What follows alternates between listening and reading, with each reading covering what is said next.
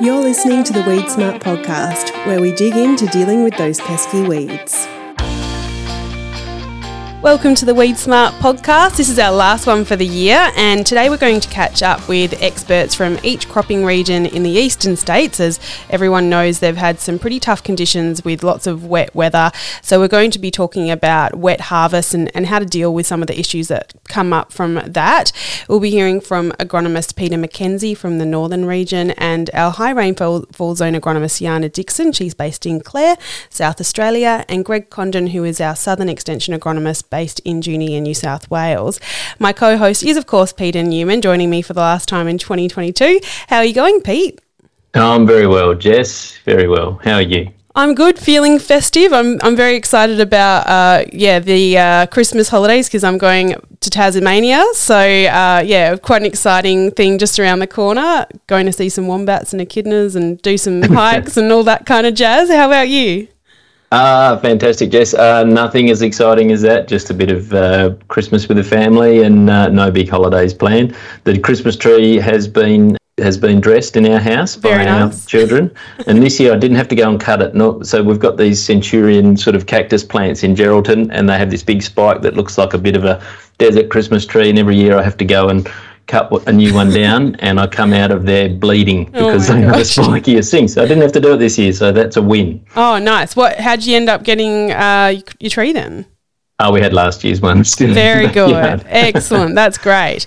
All right. Well, so as we mentioned, we're going to be talking about dealing with a wet harvest, and obviously conditions in WA have been quite different. Can you give us a bit of an overview of how things in the west have been?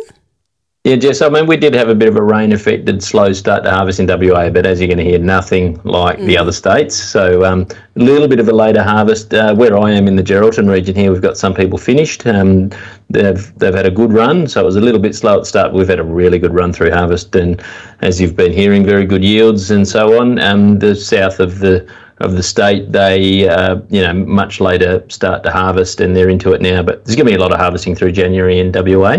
But yeah, all it's all positive news now, Jess. We've got still got good quality grain, and um, and the yields are very very good. So all very positive here. Great to hear. And uh, Pete, before we jump into the interviews, uh, just wanted to mention that, you know, in the last podcast, we did uh, update you all that Dubbo Weed Smart Week had to be postponed. So that event is live now. It's now going to be on February 7th and 8th uh, next year, and tickets are on sale. The program is also live and on the website. So I'll be providing the link to that in the show notes. And yeah, please uh, tell all your friends because obviously, you know, it was originally in December, and so we want to avoid as much confusion as possible. It's definitely still on. It's happening in February. Uh, so if you're in the northern region and you know someone or yourself wants to go, uh, definitely check the show notes to get the link to the uh, tickets. But Pete, let's get into today's interviews. We're going to be hearing from Peter McKenzie, who's from the northern region first. And uh, yeah, obviously they've had some pretty tough conditions over there. Did anything strike you about this conversation? Uh, we're going to hear a very common theme through all three of these interviews, aren't we, Mm, Jess? we. And just about the very, very wet year and the very wet start to harvest, and how we've got some big weed blowouts, and we're going to be dealing with those for a number of years. Uh, and so, yeah, it can be can be pretty. No, I don't want to say soul destroying, but it's a bit negative for growers when they've, you know, many growers spent a lot of years running down seed banks, and Yeah. you get a year or two like this, and then they're sort of back to a very high seed bank. But uh, on the positive side, we know what to do, but it's just um, a lot of work getting that seed bank back down. So we're going to hear a lot about that from from Pete, but all of our all of our interviews today. That's right. And yeah, I'll put some notes in the show notes too. If you just want to jump to the section that, uh, you know, specifically relates to your region, you can do that. But uh, otherwise, they all do have a, you know, variation on, on the same kind of issues. So it's definitely worth listening to all of them. Let's jump into this chat with Pete McKenzie. I'm chatting with Liverpool Plains agronomist Peter McKenzie from McKenzie Ag Consulting. How you going, Pete? Yeah, great. Thanks, Jess. How are you going? Good. Love the new name. So this is a, your soft launch with the with the new name, Mackenzie Ag Consulting. How's everything been going for you? Uh, yeah, we've been quite busy over over winter, sort of making a few changes both for our company and trying to keep up with the wet conditions. Yeah, so it's been a really wet harvest for people in your part of the world. Can you talk a bit about how growers have, you know, coped with those wet conditions at harvest? Yeah, further north, sort of up around Moree, sort of Boggabri, and Narrabri, that's been difficult for them. They've been dealing with quite a lot of floodwater um, and flooding going through crops. I have heard some pretty reasonable reports coming back. You know, once the water's gone and people have been able to harvest it, hasn't been too bad a quality. Further south down here with us, we've really only just started most of the canolas off or coming off. And next week, we'll sort of see people into barley pretty solidly and then into wheat in the next two weeks. Yeah, right. And so, you know, are there any compromises that people are having to make at harvest, you know, given those wet conditions? Are they having to change the way they do things? Uh, probably, yeah. You know, it is drying up quite well here now. So, touch wood, we get a few dry weeks of and get a run at it. But yes, you know, it's always an issue here. We've got the threat of summer storms coming through all the time. So, you know, we need to get in and get the crop off in a short space of time. And particularly for those guys further north, you know, we just can't risk another flood coming through because that will ruin a lot of crops. Yeah, definitely. And and are there are there any issues with waterlogging at the moment? Is that something that people are having to deal with?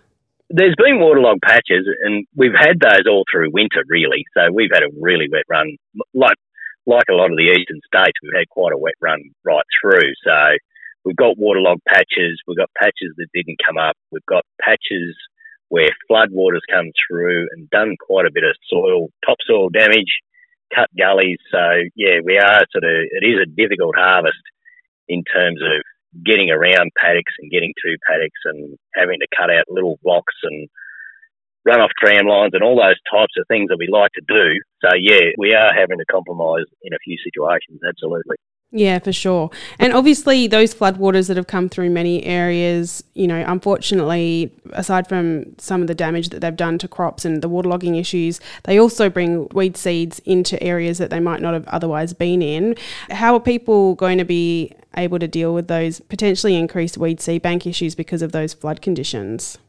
Yeah, absolutely. I mean, prior to it getting wet here, we've had sort of 10 or 15 years of resistant weeds breeding up in creeks and in the last three years, we had quite a few floods across. So knowing where your water goes is imperative, and knowing having a pretty fair idea of what's above you in terms of what's in the creeks and where those weeds could be potentially deposited, and how we deal with those next year. So knowing where the water goes, have a plan of what crops going in, and then how you're going to tackle those weeds for next year is is imperative. So it's a good time while people are on headers and harvesters to actually see where weeds are germinated and, you know, to get a good feel for where the weedy patches are that they might need to concentrate on next year. Certainly. And, you know, I guess these sort of conditions mean that you probably need to plan a little bit further out, even still, because, you know, you can assume that you're probably going to have more weeds than you otherwise would. What would you suggest for growers two to three years out? What do they need to be thinking about?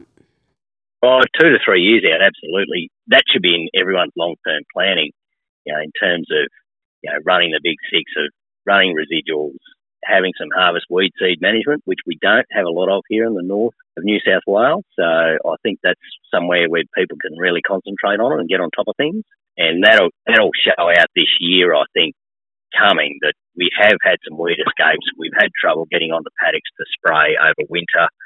The conditions haven't been ideal for spraying. We've done quite a bit of aerial spraying.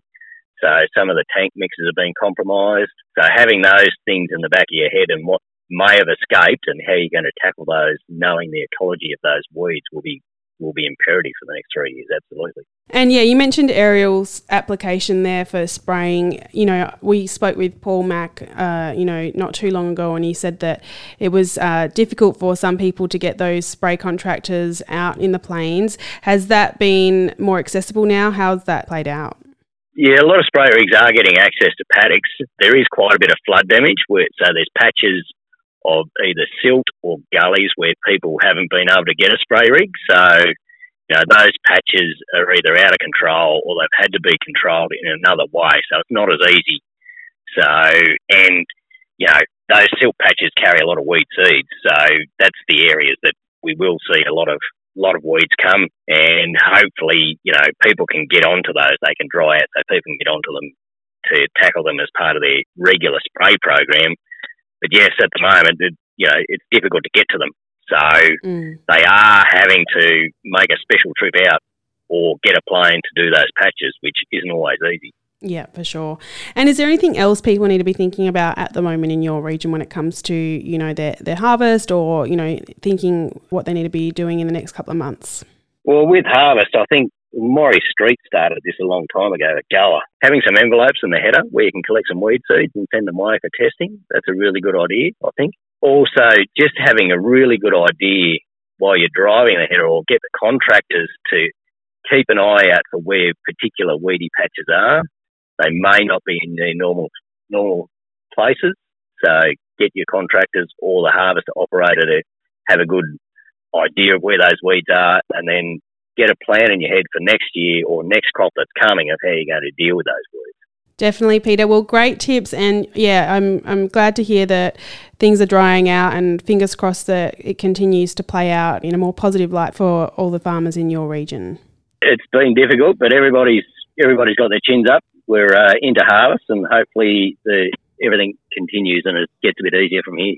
Definitely. Fingers crossed. Uh, have a great Christmas and New Year.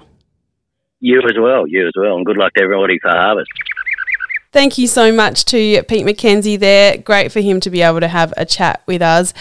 Pete, he did mention there, uh, you know, resistance testing, the importance of that, uh, but having, you know, the kit just in the cab there, having an envelope just ready to go, because sometimes that's just the, you know, the push you need to be able to do these sort of things, isn't it? It's just like making it easier.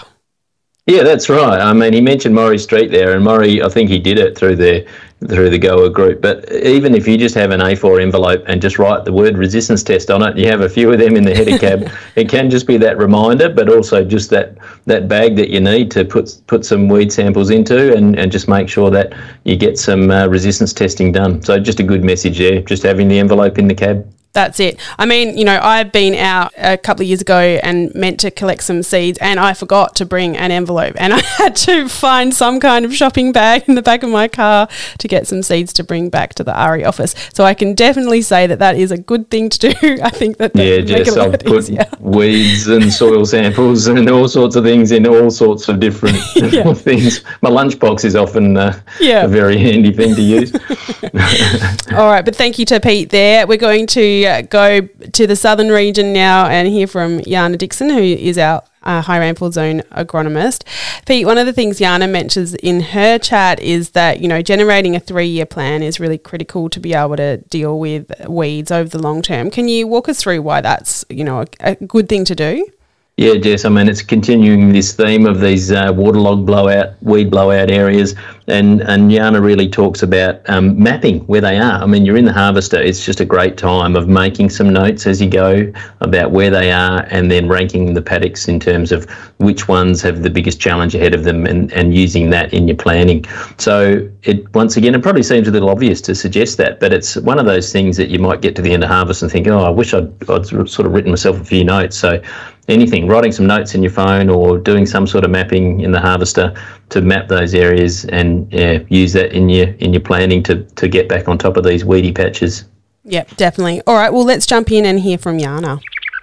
In this chat, we're catching up with our high rainfall zone agronomist Yana Dixon, who is based in Clare, South Australia. How are you going, Jana? I'm well, thank you, Jess. How are you? I'm good. Now we're catching up about obviously the wet harvest. Lots of regions across the eastern seaboard and South Australia have, have experienced quite wet conditions over the last few weeks, and it's had varying challenges depending on where you are. Can you give us a bit of insight into what's happening in your area? Yeah, definitely.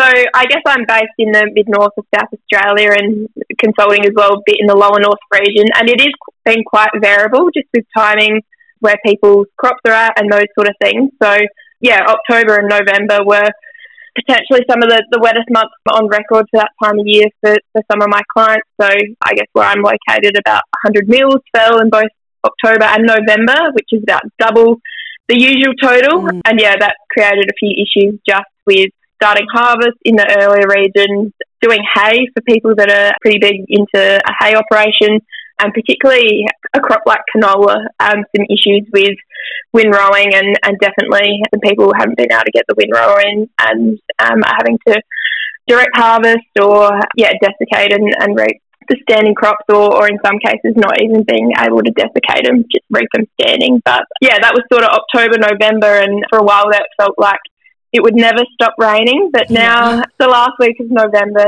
now we're first of December, it's sort of, yeah, it's cleared up and we've got a really good run ahead of us for the next week or so in terms of harvest. So yeah, it's, it's um, full steam ahead in the early regions, which is great. Yeah, no, that's good. And obviously, there's been additional soil moisture, quite significant, uh, you know, double the rainfall that you expected. That obviously, you know, creates a good environment for weeds over that summer period. What would your tips be for farmers in your region to deal with that, you know, looming issue? Yeah, yeah, no, we're definitely seeing that. Um, some early germination of, of summer weeds, and it's a pretty fine line between winter weeds and summer weeds. It's all sort of blurred a little bit this year, but um, definitely paddocks that are going to have heaps of residual moisture, like legume stubbles and hay stubbles. Just getting people to, to really keep in mind that they're going to have to get onto those paddocks as soon as possible. For um, a few leg, legume stubbles, particularly lentils in this part of the world, um, we're having to do a bit of a double knock desiccation strategy for, for broadleaf weeds and and getting the, the material through a, a, seed mill and those sort of things, which is a really great start to sort of bring forward your, your first summer weed path because there is a few summer weeds up already and a weed such as milk thistle, which will hang on all summer. It's really great that we've been able to implement a double knock strategy and sort of really brown out paddocks and, and just take the pressure off that first pass. And obviously, hay stubbles, if they didn't have a, a pre-hay glyphosate or a, if they didn't get sprayed under the cutter bar, they're going to be um, green as green. So getting the hay off the paddock and spraying them as soon as possible is going to be critical, especially if you're you're really targeting hay just for ryegrass control, making sure you, you haven't compromised your your ryegrass job by letting the weeds get through. Yeah, no, good tips, Yana. And you know, is there anything else that farmers are dealing with or having challenges with at the moment? And is there anything that uh, you can suggest to you know sort of get through this tough harvest in terms of those wet conditions? Are there any other compromises and, and strategies available to growers? Yeah, yeah, you probably like already mentioned like this year's going to be a massive year of compromises. So I guess people that had everything planned out, they're they're looking to implement range of strategies at, at, harvest time, but obviously we can't pick the weather and, and haven't been able to do so. I think just really keeping in mind, you know, the end goal, like the goal is to, to get the crop off in a reasonable sort of time frame, do it in a safe manner, look after your team, and really not to get caught up on some things that you weren't able to implement um, and really focus on the big picture. And I guess just looking forward, like I guess a number of people who might not have been able to implement harvest weed seed control had to take off a mill or those sort of things. Just really looking forward to the next step. So getting organised for summer spraying and then looking forward to next season and what strategies are you, you're going to implement going forward. So I sort of, a bit of a, a approach I take is firstly, while you're out there, rank your paddocks. So rank how weedy some of your paddocks are in terms of, of ryegrass or, or any other weeds and, and make notes when you're driving around the farm when you're in the header. So then when it comes to the planning session next year, you've got an idea of a bit of a, a priority order in terms of how weedy your paddocks are, and then think about next year's strategies um, in terms of stacking as many of the big six strategies as you can, especially on your um, your paddocks with a really high weed burden, and then planning. So what's going to happen in these paddocks next year and the following year and the following year after that. So make a bit of a, a three year plan um, because we know this year with the wet conditions, waterlogging, there's going to be some significant ryegrass blowouts across the board, really, and we might not be able to address them immediately now because our, our priority is just getting harvest off, but we can start thinking about the next few years and how we're going to tackle these problem paddocks. Certainly, Yana. Great advice. Well, we might leave it there. Thank you so much for sharing what's going on in your part of the world at the moment. And yeah, hopefully everything goes as well as it can for growers in your region as well as everyone across the country. So thank you so much. No worries, Jeff. Thank you. Thank you so much to Yana Dixon there, our high rainfall zone agronomist. Pete, Yana mentioned that there will be more moisture in legumes and hay. Uh, why is this a potential issue for weeds? I guess just just more moisture going into summer, and we've now we've had you know some harvest rainfall for a lot of growers, so there's going to be more moisture there for summer weeds to grow. So those those are the priority areas to start your summer weed spraying, I guess.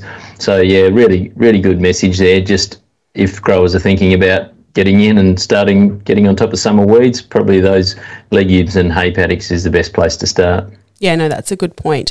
And finally, we're going to be hearing from Greg Condon. He is our Southern Extension agronomist based in New South Wales. And obviously, we know that New South Wales and, and other parts of Victoria and so on have had significant flood events. And, and you know, we our thoughts are really with the people that had significant flood affected areas at their place. Uh, but yeah, hope from what we hear from Greg, things are starting to dry out a bit and, and harvest is going ahead. Uh, what struck you about this conversation? Conversation, Pete? Yeah, I mean, Greg, we've been talking to him all year, haven't we, Jess? Mm. We get on our Weed Smart catch up and he tells us more stories of more rain and yeah. more bogs and more waterlogging and, and so on. And that's still going on. I mean, it's just phenomenal. I was talking to a grower from um, from New South Wales this week, and he was telling me about harvesting his direct heading canola while there was water in the paddock and wow. not getting bogged. Like it just did not make any sense. I, I, really take my head off to them. It is quite remarkable. And I, and I said to him, look, we've never seen anything like that. And he said, well, neither have we, but we're somehow managing to harvest this crop. So yeah. the resilience of farmers, Jess, is never ceases to amaze me. And this is just another example. Definitely. All right. Well, let's jump into our chat with Greg. In this chat, I'm catching up with our Southern Extension agronomist, Greg Condon, and we're going to be talking about harvest conditions in his region. Greg joins me now. How are you going, Greg? Going well, Jess. Yourself? Pretty good. Now, you know, we've been getting a few different perspectives from Yana and Pete um, in this podcast and uh, talking about overall how harvest has been going. Obviously, in your patch, as many people would be aware, there's been, you know, in some areas quite a lot of flooding, and, and this has led to a wet harvest. And for some people, it's led to really unfortunate conditions. But can you give us a little bit of an overview of, you know, how things have panned out for harvest this year? Yeah, thanks, Jess. I guess it's uh, actually cleared up in the last two weeks. Believe it or not, we've had some really good weather. So growers are still getting bogged, but not to the extent that we thought we would be two weeks ago. Everyone's well equipped with uh, gear to help pull headers out, pull trucks out, and try and do it safely. We're still encouraging people to be really conscious of a lot of those messages that came out through some of the Farmers Association and uh, WorkSafe and the like around getting gear out safely, but it's actually going a bit better than we thought with the weather. So canola is largely done or, or still in the process as you get into some of the high rainfall areas. Some people are starting on barley and then wheat wheat will follow with faba beans and other pulses in the middle. So it's a bit of a mixed bag would be a good description, Jess. So it, the impact of that that wet season has sort of flowed through to harvest and the crops just couldn't really handle ongoing um, wet conditions. But it's also the linkages with with low sunlight. So Felicity Harris, who's now with CSU, has actually done some studies to show it's a really low. I guess what would they describe it? Low light intensity for the whole winter period, and then into spring as well, which has uh, had a bit of an influence uh, on top of the waterlogging. So a bit um, a bit variable in terms of yields and actual outcomes when when the harvester has has got in. Yeah, right. And we'll go into sort of yield quality, uh, yield, what you're yielding and the grain quality in a minute. But in terms of uh, compromises, what have farmers had to do in terms of what they've had to, you know, compromise on at harvest time? Has, there been anything that they've been prevented from doing, like not being able to windrow in your patch and, and getting machinery on the ground? Correct, yeah. So we, we do windrow a lot, or swath, as other people in the country call it, but there's been more direct heading done this year with success, actually. So we've really learned GRDC did a great webinar with a range of stakeholders a couple of weeks ago, and we've got a lot more confidence to be able to direct head canola than we have in the past. So uh, that's um, that's been a big a big change, quite a positive outcome.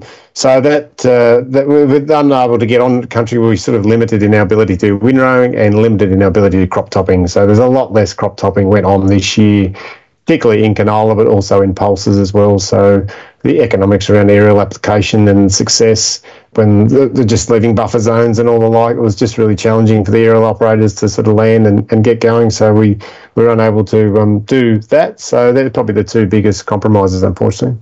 Yeah, okay, Greg. And you know, you mentioned crop topping there. What results are you getting so far for your canola and, and feed barley?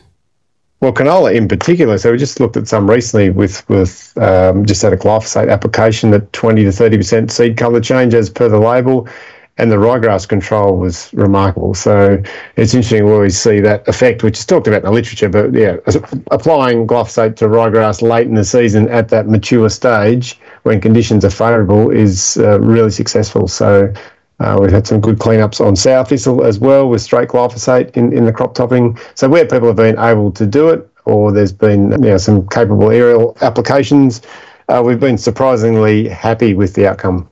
Well, that's good. And what can people do in the follow up after this, Greg?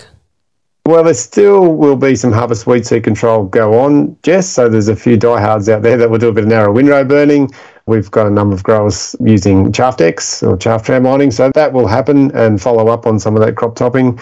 The um, mills, it's a bit of a challenge for people with mills being conscious of bogging, but most people have sort of left them on. And the way that the harvest is panning out, being a little bit uh, drier, is helping as I've um, get yeah the, the conditions are, are taking up you know, better every day. So uh, that follow up on the on the crop topping with some harvest weed seed control is good. We've seen very little hay made, so that's uh, have implications for, for ryegrass in, in areas that possibly were targeted to go to some sort of cereal hay in, in particular. Was there any vetch hay made, just too wet in late spring. So the take home from speaking to a lot of agronomists and uh, some growers, and actually came up at the crop protection forum recently in Wagga, is these weed seed blowouts this year will, will be with us for quite a few years. So that's that's something we'll have to deal with at a paddock level, at a, a whole farm level, and there's a whole range of tools within WeedSmart to do that, as you know, Jess. So, yeah. But yeah, there's some there's some big weed seed banks that will um, will flow through from 2022. Yeah, yeah, of course, from the you know extra uh, soil moisture, but as well as you know those floodwaters going through some areas, there's probably you know weed seeds that have come from different areas in, and you know they've gone on a holiday to other areas where they might not have otherwise found themselves. Do you have any commentary around that, Greg? Yeah, it is a big issue. You see weeds moving across the landscape in in water flows, so particularly uh, well, the Murray still flooding uh, as it's moving its way south, and um, saw some images in, in vineyards of, of water moving through areas. So that is a challenge, uh, area-wide weed, weed management uh, with sort of weeds coming from other regions. So that always creates new challenges. But I guess the, the sort of big point coming on from some of that is just people sort of being aware of their seed banks from existing weed populations and how they're going to deal with that. Probably not a lot going to happen at harvest. We've done all the crop topping we had. And As I said, some people will do a bit of harvest weed seed control, but it's just those levers that people will be able to pull in the next two to three years to claw our way back. Yeah, certainly, Greg. And, you know, obviously some crop is coming off now. Can you talk a bit about what is happening with yields and, and grain quality so far? Variable. so you've got uh, yeah, crops aren't quite yielding what they were expected for a range of reasons. We had some late season disease in or in canola particularly and in cereals, so that's taken the top end out. And there were sort of diseases that we normally we're not justified to target, so Alternaria in canola or septoria in wheat, where we're in a medium rainfall zone, high rainfall zone. Operators are, are probably you know, across that. We're, we're not. We don't generally target it, so that's that's caught us out a little bit. So yeah, yields have been low, lower than what was expected, and quality of some of the seed as people starting a little bit of wheat now has been a bit off as well. So yet to see how barley will come in, but there's uh, there's a lot of variability out there, and some of that's linked to that low sunlight influence that we talked about and, and low day degrees. But um, yeah, crops have sort of been anaerobic in their roots for, for basically six or seven months of the year. So we're expecting a lot of them. Yeah, okay, Greg. And what about planning? So, obviously, you've sort of set the scene for what's happening at the moment, but what should growers in your area be thinking about uh, going forward considering all of the you know wet conditions and seed bank issues? Yeah, there's there's a few important things in planning. So as, as growers have sort of go through with the rotation outlines what they're going to do for the next year or so. Input prices are still significant, so that's having a bearing on um, people's enterprise choices. So canola, whilst it is uh, a high margin crop, it can be very profitable. It, it does take a lot of money to grow. So cash flow with some people could be a bit um, yeah, de- depressed after this year, unfortunately. So that that'll come into play. Um, there are options around where pulses will fit in, where wheat and barley will fit in as well. So uh, there's a quite a lot of um, cleaning up to do in terms of not just seed banks but bog marks in paddocks. So that's that's going to be a bit of a, a task over the summer. But um, yeah, I think the rotations will see a slight shift to create that diversity, and uh, and we're sort of seeing it in, in this region and, and further south as well to uh, help fix a little bit more nitrogen and, and probably go to a little bit of a lower input system where people have uh, have sort of you know, taken a bit of a hit this year and want to sort of claw back. It won't be every paddock; it'll just be strategic. Yeah, to set the business up for uh, I guess not as uh, not as high a risk in terms of the crop choice. Yep, that makes sense. And any final comments, Greg? Uh, summer fallows are the next task, Jess. Uh, you're loath to sort of put pressure on growers when they're in the midst of harvest, but uh, we've been out checking a few summer fallows and all those great rules of thumb around trying to target small summer weeds now are uh, ever present. So we're looking to do that, and the, the, mix and rotate that we talk about in, in growing growing season is also applies in summer, and, and growers are really prepared now to sort of use say a glyphosate active on its own, and then and come back and double knock. So that that's um, more, more double knocking will potentially happen in the in the summer because some of the uh, the weeds underneath these crops of canola or fava beans or the like are are pretty actively growing. So the summer fallow programs are kicked into gear, and people are um, yeah, juggling that around their harvest uh, their harvest time. All right, Greg. Well, great to catch up with you. Thank you so much for giving your insights on your area, and hopefully, yeah, harvest uh, goes well as well as it can for people in your patch. Yes, thanks, Jess. That's all. I'm not too negative, but it's just a bit of reality at the present time. So we'll come through it. But uh, yeah, thanks for the opportunity to have a chat. Thank you so much to our Southern Extension agronomist, Greg Condon there. And Pete, yeah, like we said at the top, you know, they're finally getting to harvest now, and, and some sunlight looks like it's peeking through the clouds uh, for the people in Greg's part of the world, which is really great to see. Yeah, any any comments on Greg's chat? Yeah, I mean, I guess the New South Wales growers didn't need a scientific study to tell them that they'd had low sunlight. They've yeah, probably been yeah. hanging out for some vitamin D this year, Jess. So glad to hear that they are finally, finally getting some. Um, but yeah, very interesting to just hear what what effect that low sunlight has had had on the crop. But yeah, just once again, Jess, it's another story of weed blowouts, and um, the Weed Smart Big Six will be referred to from you know we talk about it a lot but for these blowout areas it's just a bit of a reminder of how to have a multi-pronged attack at, at those areas isn't it and it's going to take a few years but at least we know that we can have a win if we put our mind to it Certainly. And thanks again to all of our interviewees for this episode Pete McKenzie, Yana Dixon, and Greg Condon. Uh, Pete, we've got some really excellent content up on the Weed Smart website. Our content producer, Cindy Benjamin, has been very busy this month. There's a stack of new articles on the website for listeners to check out. So, some of the highlights we've got an article which talks about how caution is required when retaining rain affected seed. So, Dr. Greg Rebetzke from CSIRO provides some valuable information on this, which is really topical, isn't it, Pete? And yeah, do you have any comments around retaining rain affected seed? Yeah, we sort of had a few emails go around the group after Cindy put this article together, Jess, and I just said to Greg, how, how on earth do you say, oh, let's get seed from the less weather affected areas when everything is weather affected? Mm. And, and Greg pointed us to some um, good information on the GRDC website that was actually put together for last year, Jess.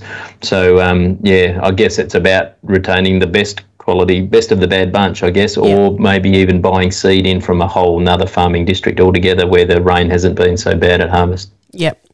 And uh, we also have a comprehensive article looking at how the Weed Smart Big Six can be implemented for mallee farms in New South Wales, Victoria, and South Australia. Our Southern Extension agronomist Chris Davey and Greg Condon provide some really excellent insights into this one, so make sure you check that out. And Pete, we've got a very exciting case study this month with Michael Nichols, who's from Sisters Creek in Tasmania. So the Nichols family has a passion for soil health and biodiversity. Their red bank farming operation at Sisters Creek, which is just northwest of Launceston, is an intense and multifaceted business. So Michael and his wife Rochelle, they lease the 385 hectare farm from the family trust and 170 hectares is arable land and it's divided into 27 hectare blocks. So, very different from the farming systems we usually are talking about. And it's on uniform red basalt clay to loam soil and can be irrigated in six days. And this is the part that really excites me about this case study. It's such an interesting one. So, uh, grain production is from wheat, barley, and canola provides an effective break from intense horticultural cropping. Their six year crop rotation centres on potatoes for French fries, onions, and poppies in rotation with a wide variety of cereal and horticultural crops. So, a really different one for you to check out. Pete, did this one uh, uh, pique your interest? Oh, Jess, I just thought if the Weed Smart Big Six could be applied to potatoes, onions, and poppies, I would be thrilled. that would really show just how, how uh, diverse our, our range of rotation options are. That's, yeah, I really enjoyed reading that article and just the fact that someone growing totally different crops might look at the Weed Smart Big Six. Fantastic. It's excellent and, yeah, a really great read. So, all of the links to those articles will be in the show notes or if you just head to the WeedSmart website, you'll find them there. But Pete, what's the best way for people to keep in touch with us? Twitter and Facebook, Jess. We post all of our articles, videos, and podcasts on these platforms, and it's a great way to have good discussions with other growers and agronomists. And just make sure that you've signed up for our monthly newsletter, the Weed Smart Whip Around. It's a monthly roundup of all of our new content, so you can easily click on what is relevant to you. Thanks, Pete. And thanks for joining us for the final podcast for 2022. This year, we published 23 episodes uh, in our seventh season. So we've been going for a while, Pete. We've been around the block. And uh, yeah, some just, I thought we'd just finish off with some interesting stats because it's, it's pretty cool that we've been around this long. And the podcast space, as we know, has really exploded. There's so many podcasts around, and, and we're just so thankful to having a loyal listenership still to the Weed Smart podcast. So uh, this year, we've had 21,000 downloads, which is double the, the downloads that we received in the previous year of 2021. So that's really excellent. And uh, our mission with the podcast is to share relevant and timely information with you on weed control options to inform the decisions you make on farm. And yeah, we hope that we've helped you in some way in that process. Do you have any uh, comments around that, Pete, or any final words for 2022 that kind of wrap up the year we've had? Oh, that's amazing, Jess. I didn't realise that we doubled our downloads in mm. one hmm. year. Can we do 42,000 next well, year? Well, maybe, if people spread the word. uh, there's, a, there's a KPI for you. oh, no, I just wish everyone a Merry Christmas and uh, and a safe harvest, Jess. There's a, there's a long harvest going on in very challenging conditions. And, and you know, we've had some accidents and even some deaths uh, already this harvest, which is horrific to hear. Then let's just uh, hope that everyone can have a safe harvest from here on. Definitely. And just finally, my, my final plea for 2022 is to uh, leave us a review on Apple Podcasts. It's a massive help for us to get the word out about Weed Smart.